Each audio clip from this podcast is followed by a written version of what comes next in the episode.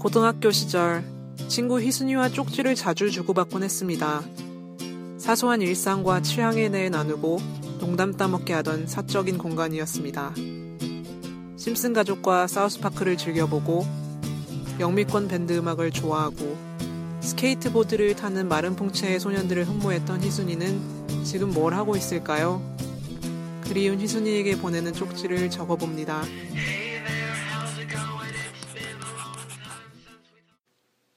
희순아, 잘 있었냐? 오늘은 미드 두 편에 대해 적어보려고. 내가 이번 달에 본 드라마라서 1월의 드라마라고 제목을 지어봤는데, 1월보다는 점점 더 힘들어하고 있는 지구별의 봄 같은 겨울에 본 드라마라고 해야 할 것 같아. 본 순서대로 적어볼게. 아마존이 제작하고 배급한 맨 인 더 하이캐슬은 2015년 1월 파일럿 방송으로 시작해서 11월에 첫 시즌의 모든 회가 공개됐어. 한 회가 1시간이니까 총 10시간이 필요한데 한 번 보기 시작하면 10시간이 아주 잘도 가는구나 느낄 수 있어. 미국 작가 필립 K. 딕의 동명의 소설을 모태로 하고 있고 엑스파일에 참여했던 작가 겸 프로듀서인 프랭크 스파트니츠가 만든 작품이야. 필립 K. 딕은 우리에겐 SF 고전이기도 한 안드로이드는 전기양을 꿈꾸는가로 유명한데 EBS가 그렇다고 하네. 맨인 더 하이캐슬도 독자 또는 시청자의 상상을 요구하는 작품이야. 2차 대전에서 연합국이 아닌 추축국이 승리했고 그로 인해 로키 산맥을 기준으로 동쪽은 나치 독일이 서쪽은 일본이 다스리게 된 1960년대 미국을 담았어. 억압하는 사회에서 사는 여주인공이 여동생의 죽음으로 인해 저항군의 노력에 가담하게 되면서 겪게 되는 일들을 보여줘.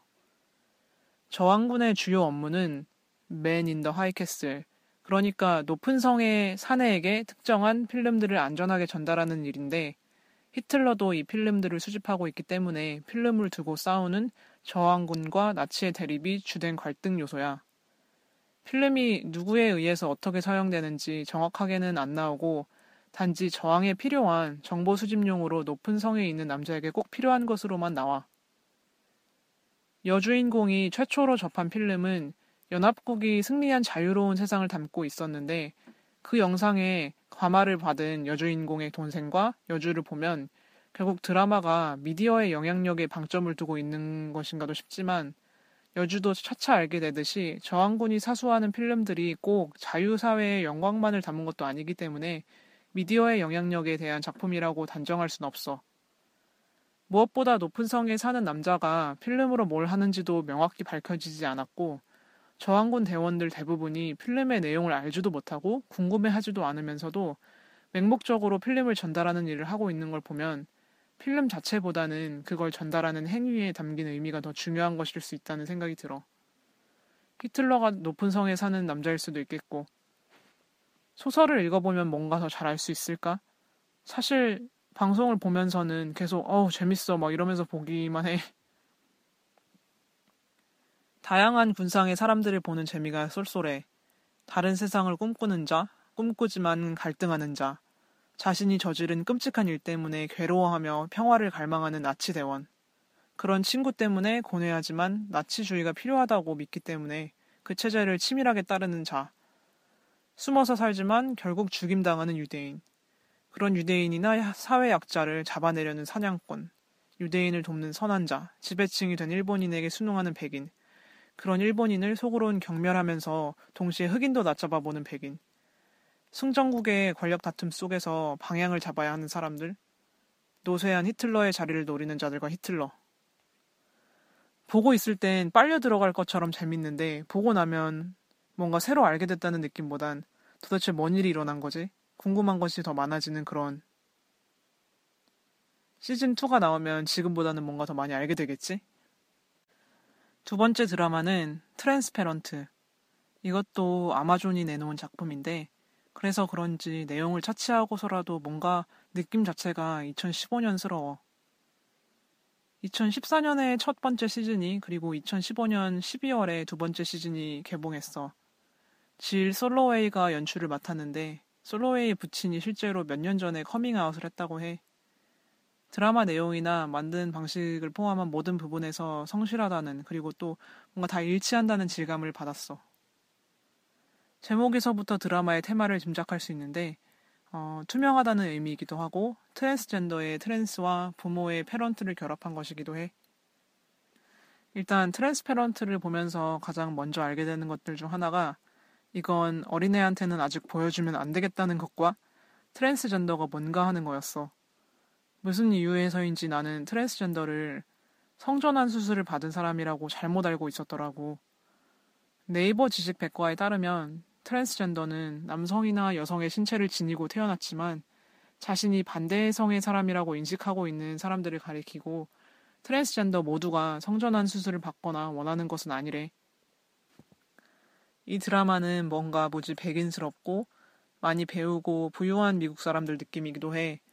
그래서 이런 데서 느껴지는 낯설음과 미국스러운 문화적 배경 때문에 혹시 놓치는 부분이 있는 것 같다는 생각이 들기도 하는데 예를 들면 평균적인 한국 시청자가 펠리세이즈라는 동네가 캘리포니아주 어디쯤에 있고 어떤 느낌인지 또는 인디고 걸스나 마마 캐스 엘리엇이 누군지 알 리가 없잖아. 하지만 이런 것들이 그렇게 큰 문제가 되는 것 같진 않아. 여튼 간추려 말하면 페퍼맨 가족의 현재와 과거에 대한 이야기야. 가장이면서 정년퇴직한 교수인 남성 몰티 페퍼맨이 여성 모라 페퍼맨으로 트랜스젠더로 커밍아웃 하면서 일어나는 일들과 식구들의 반응을 담아냈어. 아버지가 커밍아웃을 하면서 나머지 식구들도 커밍아웃 비슷한 걸 하게 돼.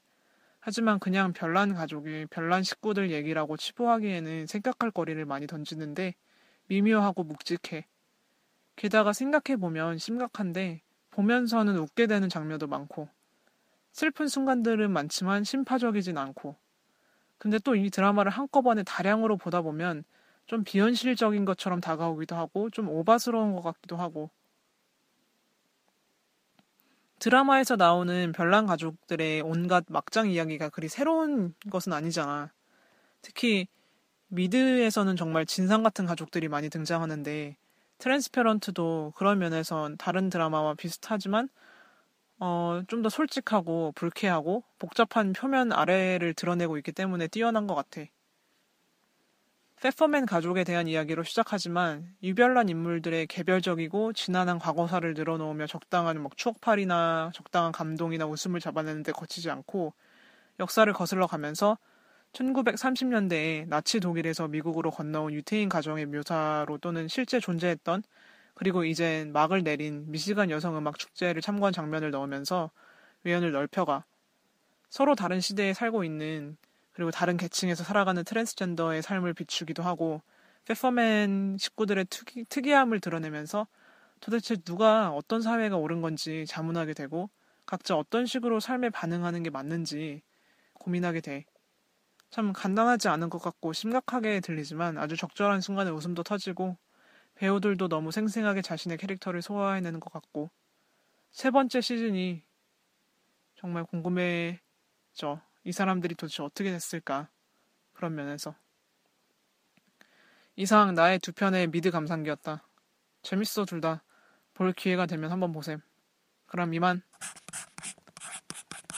이 쪽지는 친구 희순에게 보내는 쪽지를 빙자한 덕질이었습니다.